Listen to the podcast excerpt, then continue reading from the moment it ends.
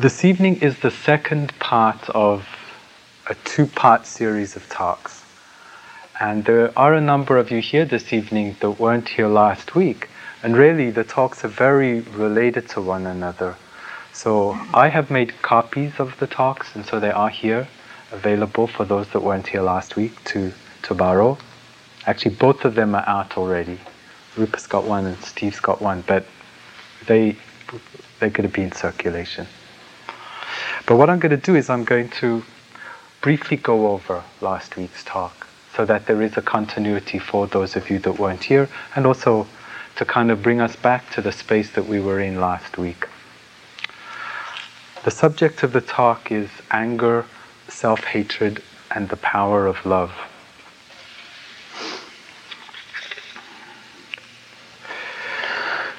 If our meditation is to be wholehearted and true, it must call forth in the natural unfolding of the practice the entire range of what it means to be born human. In the process, we must come to slowly open to the truth of who we are.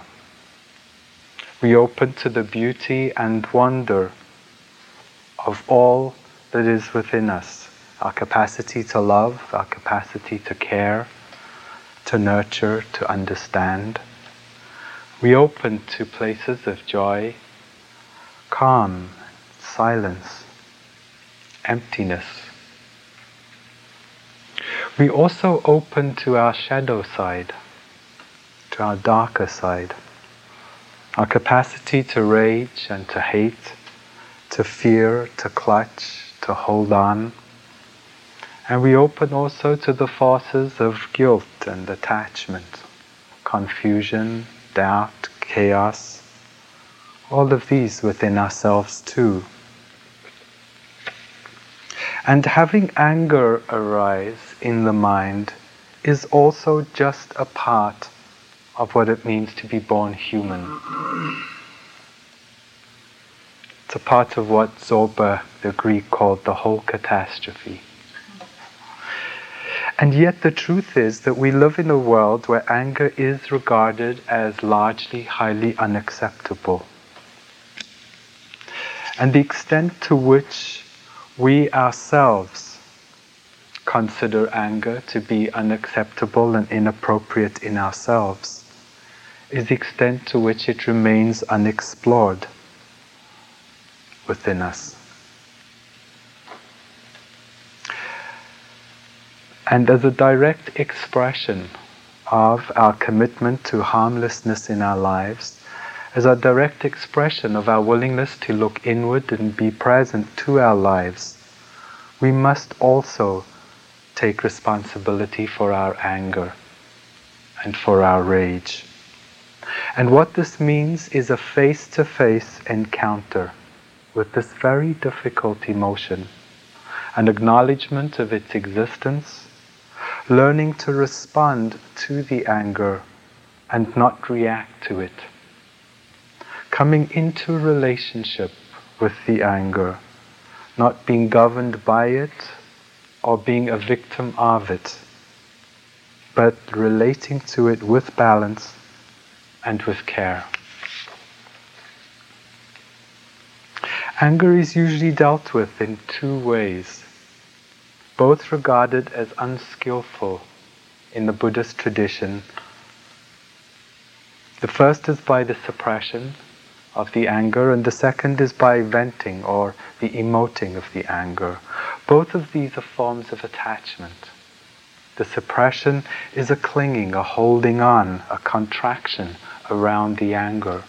And the venting of anger is an aversion to it, a spitting out of the anger. Both of these rigidify the underlying patterns that precipitated the anger in the first place.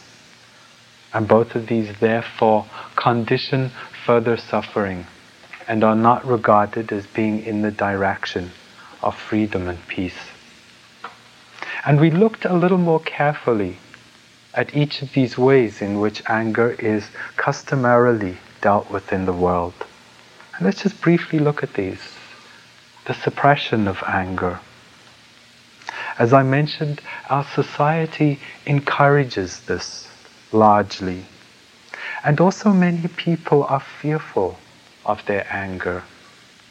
They perhaps sense its presence and are petrified of the force that they suspect it has.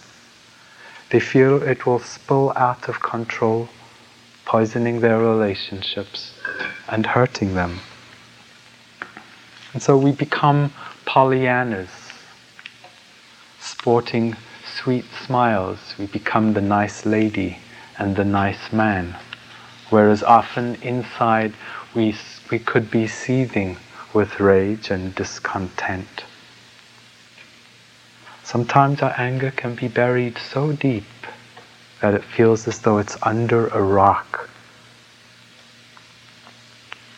And this can be very painful. It can certainly cause psychological problems like depression. On the other hand, it is said that suppressed anger is also unhealthy for the body. So, this is all the first way that we looked at. The other way of venting the anger is also regarded as unskillful. What is clear is that the old anger in, anger out hypothesis that says that letting it all hang out so as to protect us from having it in is just not true. There are no reservoirs of anger within ourselves that have to be tapped, that have to be drained or emptied. In the meditation, we see very clearly that all that arises passes away.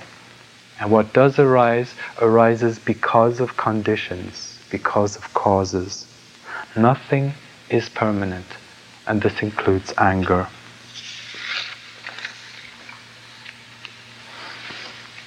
Is it working, Cheryl? Great. We have terrible tape recorder karma, so that's that's why we're giving attention. Sometimes, if this anger is very suppressed,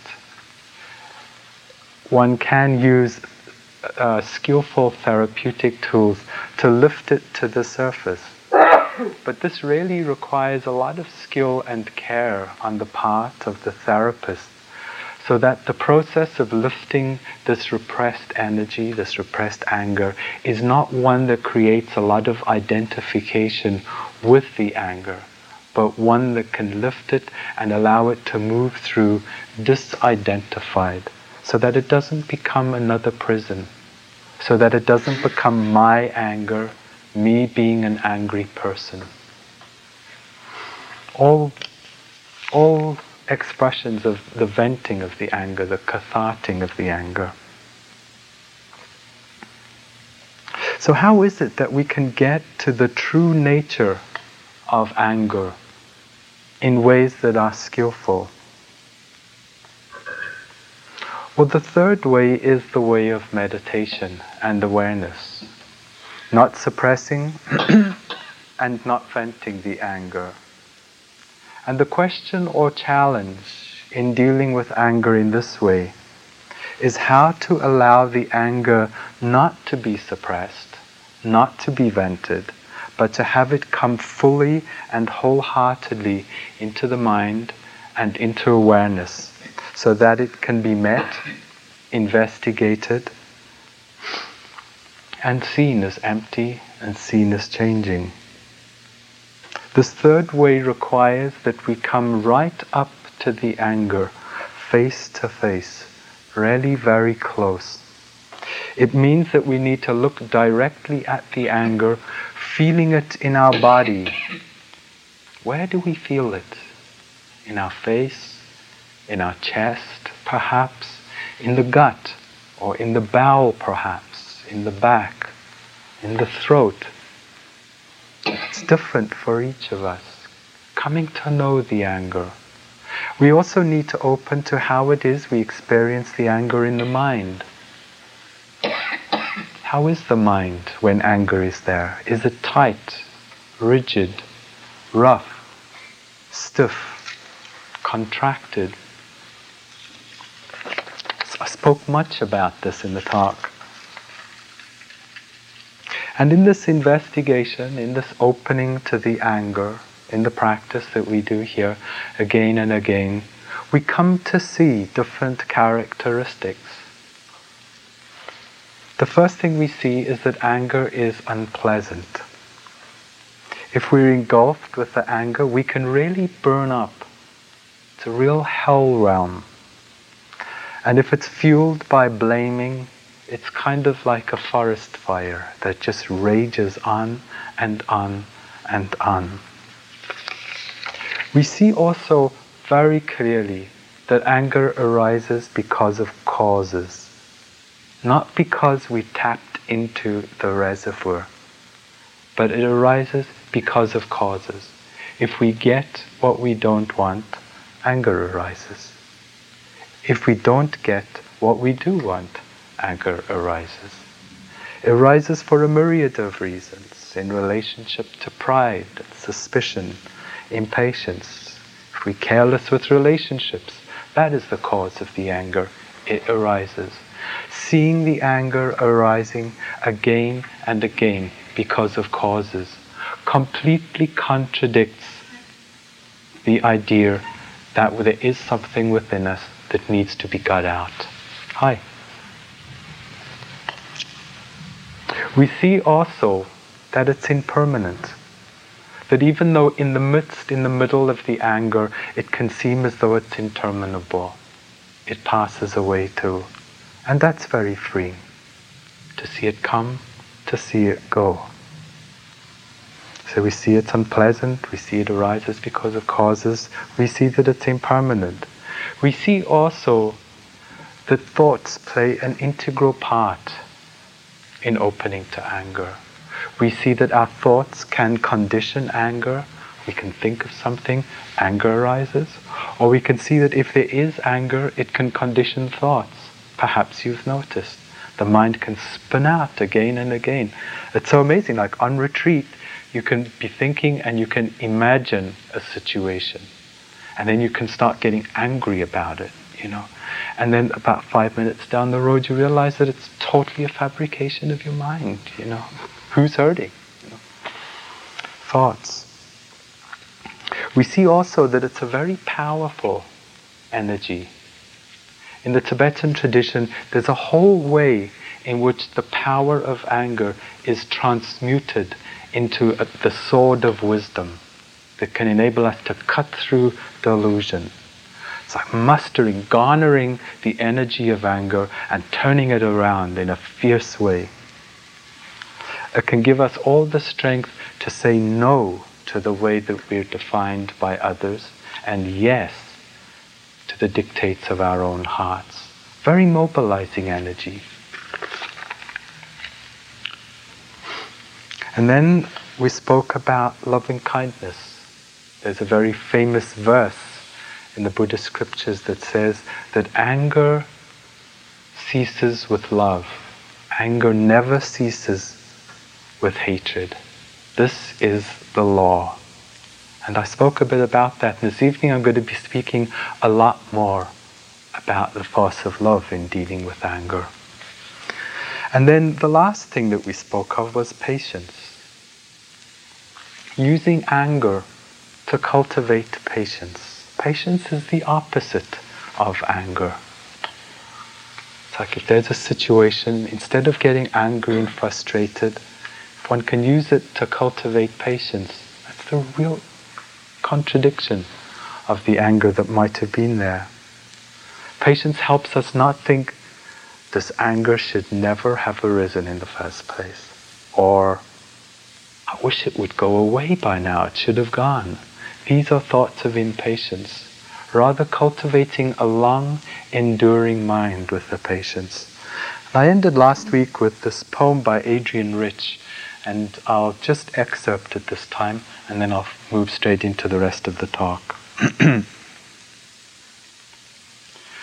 she says, I recognize the stand of pines, violet black really, green in the old postcard but really I've nothing but myself to go by.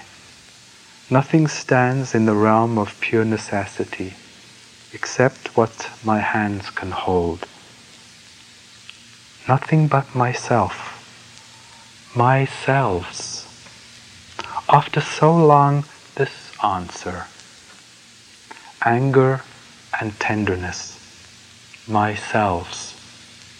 And now I can believe they breathe in me as angels, not polarities. Anger and tenderness, the spider's genius to spin and weave in the same action from her own body, anywhere, even from a broken web.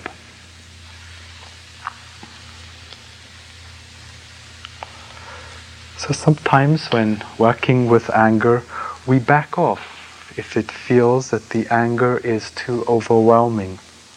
We remove ourselves from situations of anger if they feel out of control and the anger is random and freewheeling. This is using our discriminating wisdom in difficult situations so that we might return later to the situation renewed with balance and with energy. The walking meditation is another very helpful way of working with anger. Very often on retreat, when the anger arises strongly, people turn to the walking meditation as a refuge, as a respite. It's a real skillful means of taking one's mind off the thoughts, off the energy of anger, and grounding oneself in the sensations of the body. It's a real dynamic way of using the walking meditation. It can create space in the mind, and one can come back to the anger. This is part of making the anger workable. You may want to experiment with it if anger arises in the mind and it's very overwhelming, just be aware of the body, grounding oneself. a further way of working with anger, and this is a more traditional way, is to use the power of reflection. This is something that is not often spoken about in the teachings, but the Buddha suggested using reflections often in his discourses. We may not be inclined to accept these reflections or believe them on face value, but I feel they're worth exploring. It's said in the scriptures that directed anger destroys the roots of virtue collected over lifetimes. Directed anger negates the effect of positive actions in the present and prevents us from attaining our spiritual goals and aspirations. Directed anger causes us to lose peace of mind and exposes us to the danger of retaliation, causes people to avoid us. And it's also said that harsh, harsh speech and angry speech is the cause of lack of beauty. All reasons just to pause, perhaps, and reflect. But in the end, what is unquestionably the most important factor and friend in opening and working with anger is mindfulness. And together with loving kindness and compassion, we can transform the prison and power of anger into an opportunity for deep freedom and understanding. Over time and with patience, anger becomes a part of the workable repertoire of our lives. We receive anger in a whole new way, rather than with fear and aversion. If it arises, it just becomes, oh, anger. Just like, oh, joy. Oh, fear. All old friends, really, received with loving acceptance. Anger does no longer shut us out of our hearts.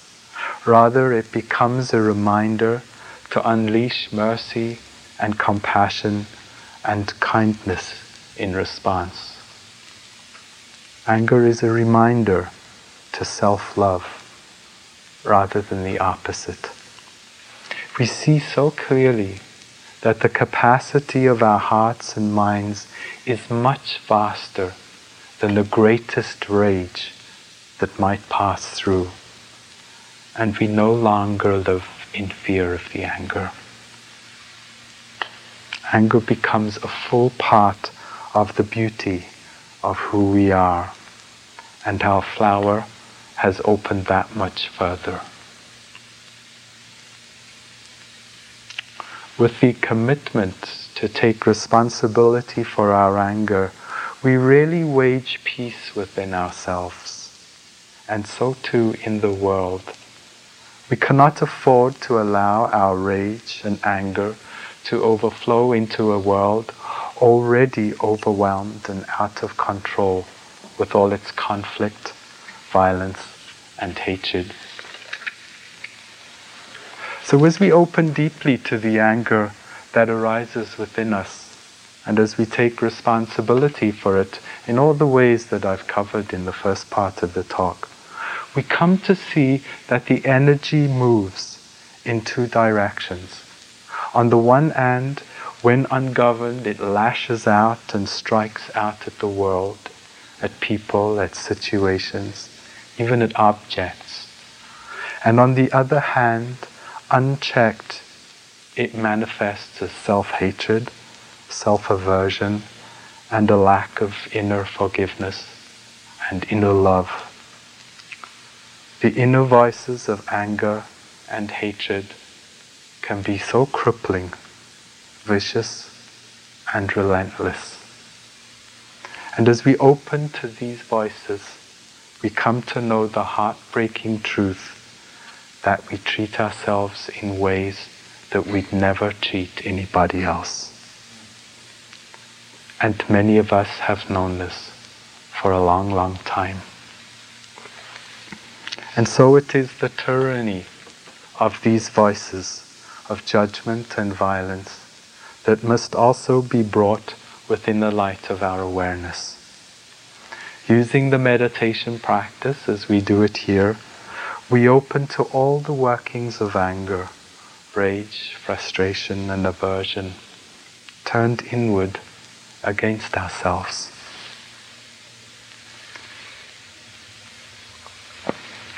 Here too we draw on both the heart of compassion and the eye of wisdom as we grapple with the anger. There's a wonderful saying by the great Indian sage and master Nisargadatta.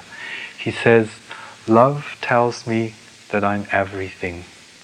Wisdom tells me that I'm nothing, and between these two, my life flows. I feel that this really is how we open to anger. With the love and with the wisdom, we bring these both to the anger. We bring into the brightness of awareness the high and impossible self images we have for ourselves. We come to know the grandiose ideas that there are of being perfect, abidingly kind, of never being angry or ungenerous. We see too how we use these impossibly inhuman ideals as the yardstick against which we measure ourselves. And of course we fall short. And we open our broken hearts to the pain of all this cruelty we see sadly how we decimate ourselves when the reality of who we are is held up and compared to the heartbreaking models of who we think we should be or of who others think we should be. It's as if in each moment of the day we ask these questions Who shall I be now? The one my mother wants me to be? The one my father hopes I'll be? The one my school teachers believed I could have been, the one my partner thinks I am, the one I want myself to be, the one my children expect me to be. And for so many of us, these barely perceptible but very debilitating questions of self crucifixion go on all the time, removing us from a healthy sense of our true selves we come to feel empty and barren and dry. And there can often be great rage there too, for all this self denial and for all this pain. And yet, it is absolutely our birthright that our flowers be fully open and bright, completely free of all this inner violence and conflict that kept the buds so tightly closed and contracted for so long. I'd like to share with you my own process of opening to the voices of self anger and share with you some of the lessons I've learned along the way. As I said in the beginning of the talk, anger is a factor of mind that's going to be around right till the end. It's one of the last emotions to fall away before we're all completely enlightened. So we're all students of anger, looking at it, working with it. I've been aware of the inner war for a very long time. I came to spiritual practice really heavy under the weight of the relentless self hatred and division within myself. Over the years of meditation, I've observed the anger and the associated thoughts again and again and again and again. I felt the suffering of all this violence and division within myself so many times. A while ago, I was in a very difficult interpersonal situation. There was much pain and there was much disappointment. Was really heartbreaking. And there was a lot of anger too, and also a lack of reconciliation for quite some time. While there was nothing that I did or said that I regretted then or since. What was shattering and far more painful than the situation itself was the relentless barrage of self criticism and judgment that the situation unleashed within me. Fueled by the strong emotions of the time, the onslaught of these inner voices did not abate for weeks, really for months actually. Little sleep and interpersonal wrangling and difficult decisions fueled the fire. This was a real hell realm. And no one was doing it to me. The self hatred and inner judging was fiery and potent. I'd never really seen it this vividly and clearly before. Admittedly, there were dimensions of the situation that were touching very deep places within me. But I'd no idea it was that strong. It was obvious that this was the painful reality of the inner wiring I've lived with all these years. And I tried to bargain with these tormenting thoughts. I tried affirmations. I reminded myself that all that I'd said and done in the situation was neither wrong nor inappropriate, but it was no good. They just poured on through me. I came to see that just as emotions are not rational, neither are the thoughts that arise out of emotions always that rational either. And I took this into this last two months of sitting. In the beginning weeks of the retreat, the full extent of the conflict revealed itself. I couldn't believe the magnitude and the scope of the inner struggle. Felt a mixture of sadness, disgust, and horror. It was like self hatred 101 sitting on my pillow. it's terrible. I decided to give the thoughts that were coming on relentlessly a special label when they came. I called them the voice. And I pitched it really deep and low. The voice. a label is very useful when dealing with recurring thoughts. You may want to experiment with it in the practice. So, like if planning is happening, or fantasizing is happening, or plotting is happening, just calling it plotting, plotting, fantasizing, fantasizing, just gives you an insight on of the tape loop quality of recurring thoughts. And as you begin to see how repetitious they are, we begin to understand them. And that's really the beginning of making those difficult thoughts workable. So it was me and the voice on my pillow. I began to see how this voice featured in every aspect of my day. The voice was critical if I ate too much or if I ate too little. The voice had something to say if I meditated too much or not at all or too little. If I walked too much or too little or not at all, there was a judgment. It was incredible. I began to see that I couldn't win.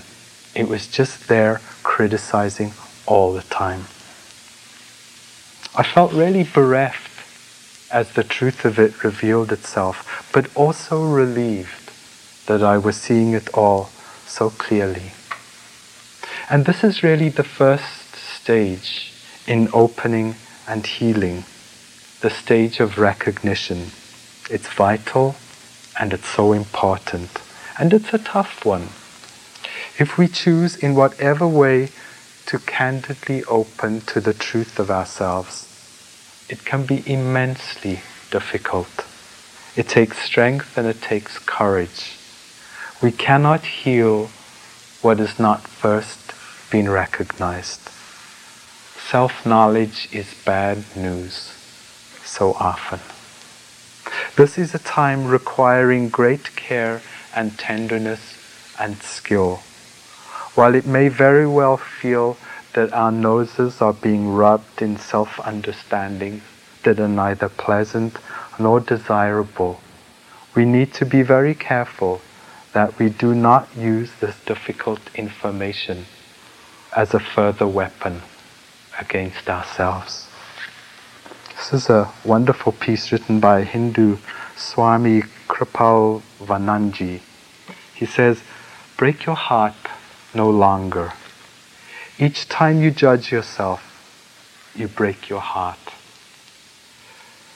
You stop feeding on the love that is the wellspring of your vitality.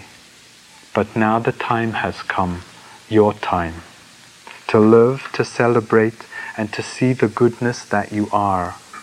There is no evil, no wrong in you or in any other. There is only the thought of it, and the thought has no substance. You are dear, divine, and very, very pure. Let no one, no thing, no idea or ideal obstruct you. If one comes, even in the name of truth, forgive the thought, for it's unknowing. Do not fight it, just let go and breathe into the goodness that you are.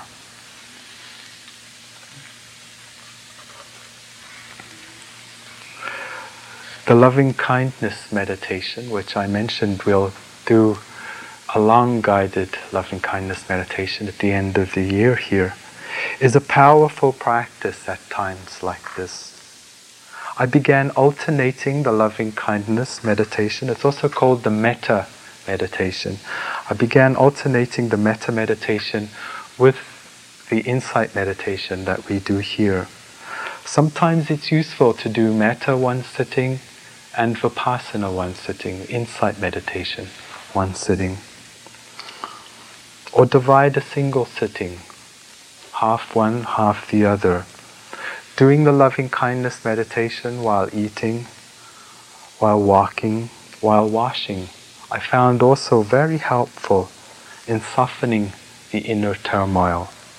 It seemed as though each phrase of the loving kindness meditation contradicted the voice and softened the voice and gave it a feeling and gave me a feeling of warm protection and love. Perhaps you'd like to close your eyes just for a moment and I'll repeat the phrases that I use when I do the loving kindness practice. May I have ease of living. May I be safe from inner danger and outer danger. May love fill and heal body and being. May the peace of truth rest in my mind always. May I be happy. May I be free from suffering. May I have ease of living. May I be safe from inner and outer danger. May love fill and heal my body and being. May the peace of truth rest in my mind always. May I be happy and free from suffering. And you may wish when doing the metta meditation, create your own phrases ones that have meaning for you. And when the feeling of loving kindness rises and pervades your body and mind, be aware of it. Come to know and recognize the loving kindness. It's a great friend. And so when you do it here, elsewhere, see also that sometimes the feeling is there in your heart and sometimes it's not there. And that's okay too. We need to open to those times when our hearts are closed. Keeping one's heart open in the hell of its closing is a further part of the practice. If the heart feels dry and brittle, continue the phrases, directing them at someone you love, at a friend perhaps, or a benefactor. Sometimes it's easier to extend love to other people than it is to direct it towards ourselves.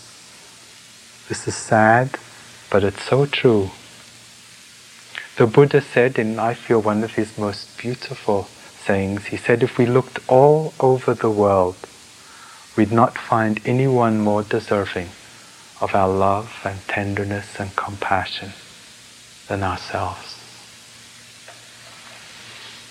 For me, this whole scenario involved immense physical pain also. At times it felt as though every muscle in my body was screaming and tightening, and every nerve was on fire. At these times, I do the compassion meditation. Again, in this case, repeating one single phrase I care about this pain.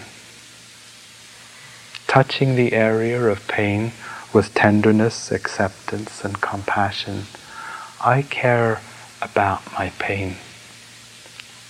Here again, in the compassion practice, if you choose to use it, you may wish to create your own phrases that have special meaning. The classical phrase for compassion meditation is may I be free from suffering. But really, what works for you is most important. At this time, I remembered often the words of Nisargadatta, who I mentioned earlier. I've shared these with you several times over the last year. I'd like to read this again to you. He says, All you need is already inside of you. Only you must approach yourself with reverence and with love. Self hatred and self distrust are grievous errors. Your constant flight from pain and search for pleasure is a sign of love you bear yourself. All I plead with you is this make love of yourself perfect. Deny yourself nothing. Give yourself infinity and eternity and discover that you do not need them. You are beyond.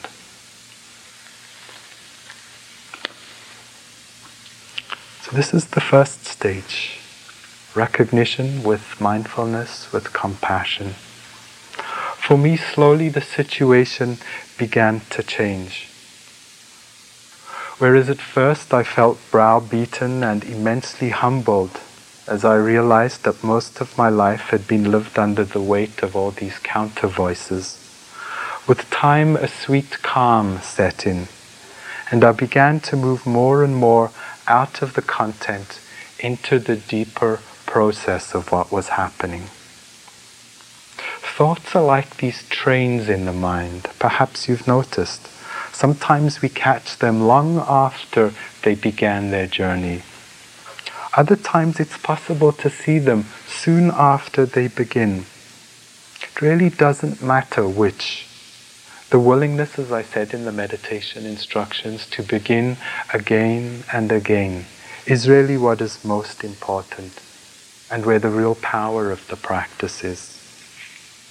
Using mental notes with thoughts, as I suggested, is invaluable at times when the thoughts are very charged and engaging. It can give precision and a sense of groundedness.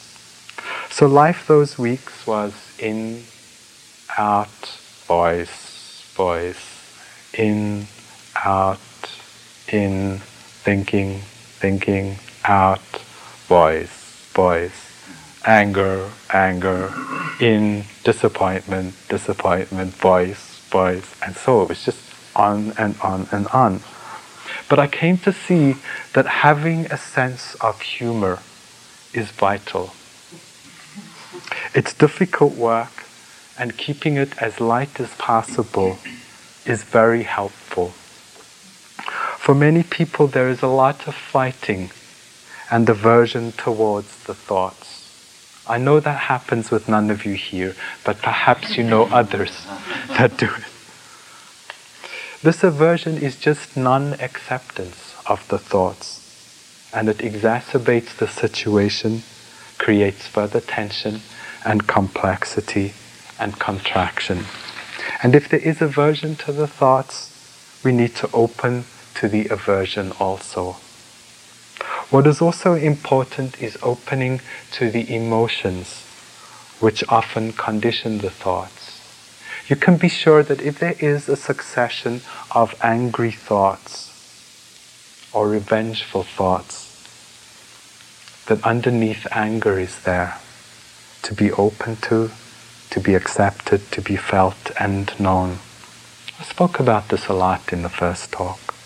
For me, as the voice and the anger became more and more okay, things got lighter and joyful and even playful.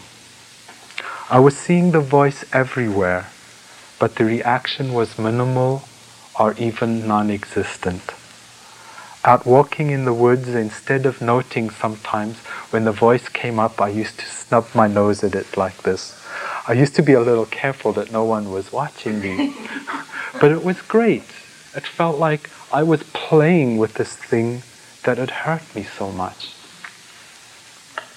I had a really vivid dream one night. My dreams were great. On retreat, those of you that done it, dreams are fantastic. They can really have a lot of power. And I had a dream that I was with the man that abused me when I was an infant. And in the dream, I really realized and knew that in the future I could coexist together with this person without any trouble. There was a real knowing there. There was awareness in the dream. He opened his mouth to speak to me, and his voice was uncannily deep and gruff.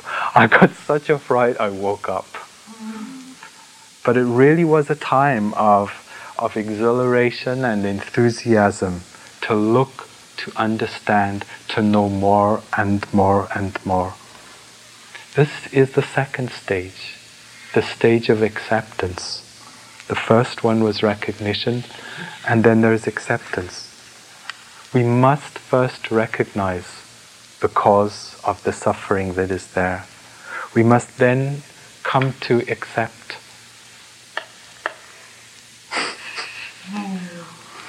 okay, what? Here we are. What you have to do is you have to just no, you just open it. There's nothing to push, and there's no rush. Hmm? Other side. no.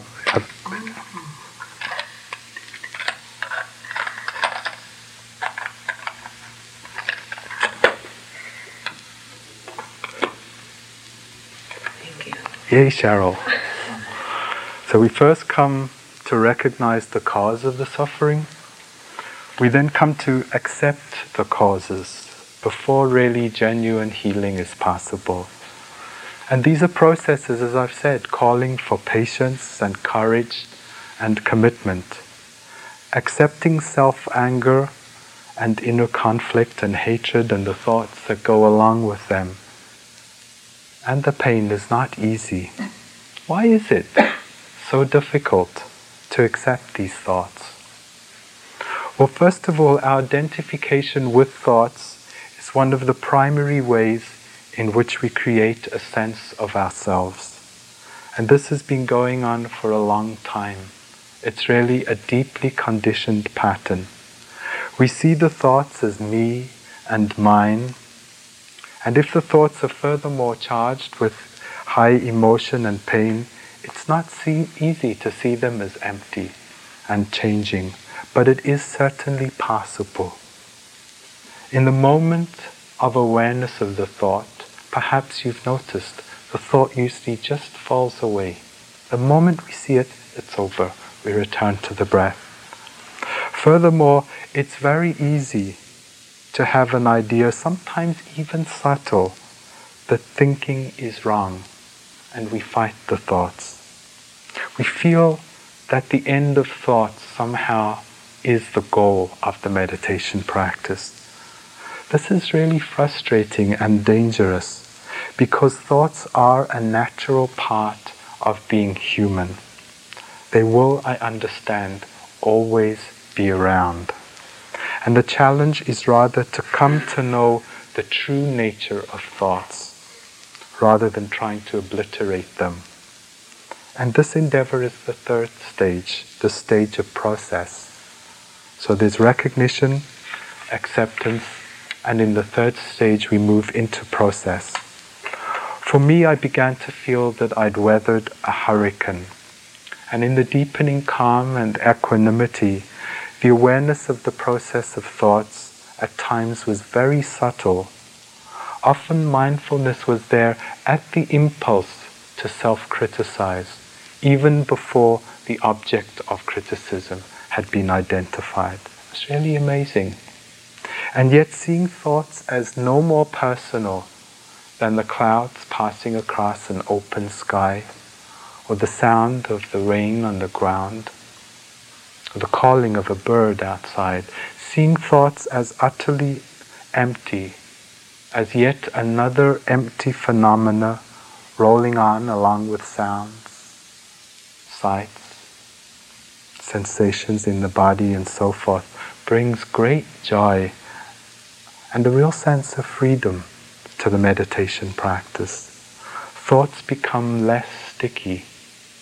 They're no longer a source of difficulty is no longer any struggle, and we glimpse the possibility of letting go fundamentally the tyranny of thoughts turned inward against ourselves in such self destructive and familiar ways. In a very powerful and succinct teaching on the nature of reality, the Buddha said, In the seeing, there is just what is seen. In the hearing, there is just what is heard. In the thinking, there is just what is thought. And so with tasting, so with emotions. That's it. In any moment, what is seen, what is thought, what is tasted, what is heard. On the other hand, in times of subtle practice, there can be a further awareness of the process of knowing or consciousness that happens simultaneously with the arising of what is seen, thought, tasted, what the emotions are. So it's just the knowing of the, and the object arising and passing away moment to moment. That's all there is. There's no Gavin, there's no Stephen, there's no Rupa, there's no Karen. Just the object and the knowing of it. It's a time of great joy and contentment and peace along with the difficulty of seeing everything changing so rapidly and so relentlessly. Everything is a reminder that everything is changing so fast. And of course, from this perspective, the voice became just another empty phenomena. The voice, in the voicing, there is just what is voiced, utterly empty. What are the ramifications of opening deeply to the inner judging and self hatred and condemnation? Well, firstly, I suspect the voices will probably remain ar- around for some time. But as we give them less power by disidentifying with them, they must gradually lay themselves to rest. They become inert and no bother. When they arise, you just say, Thank you for sharing, and goodbye. and as the inner conflict dies down, there is also more space for healthy individuation to happen. That process where we evolve at last fully into the truth of who we are. Our flower opens into fullness and into loveliness. Our eyes that have been downcast with self embarrassment and shame and self denial can at last be lifted as the forces of loving kindness and compassion, forgiveness and tenderness become the full context in which we live our lives and the way in which we care for ourselves. For we are then participating in the healing which we took birth for, that we might know in our lives the peace that passeth all understanding. Thank you. May we sit together for a moment, please, and then I'm going to read you, read a poem by E. E. Cummings.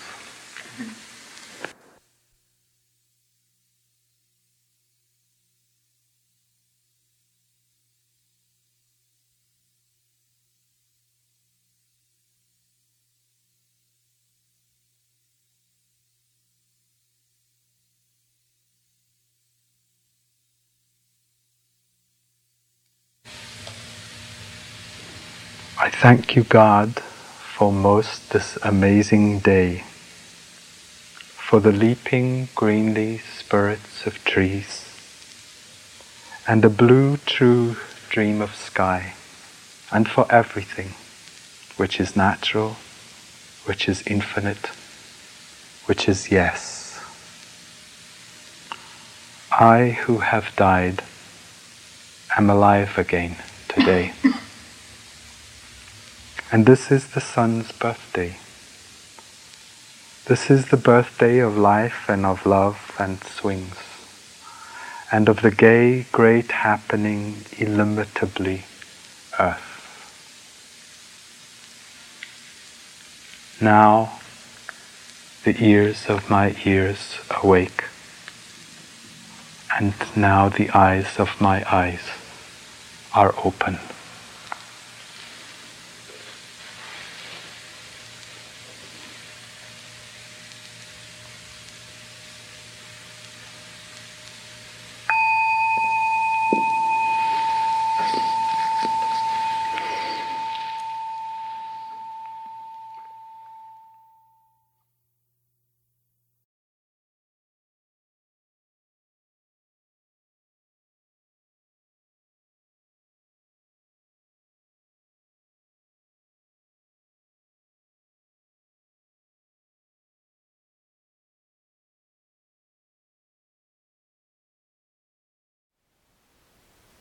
Thank you for listening. To learn how you can support the teachers and Dharma Seed, please visit dharmaseed.org slash donate.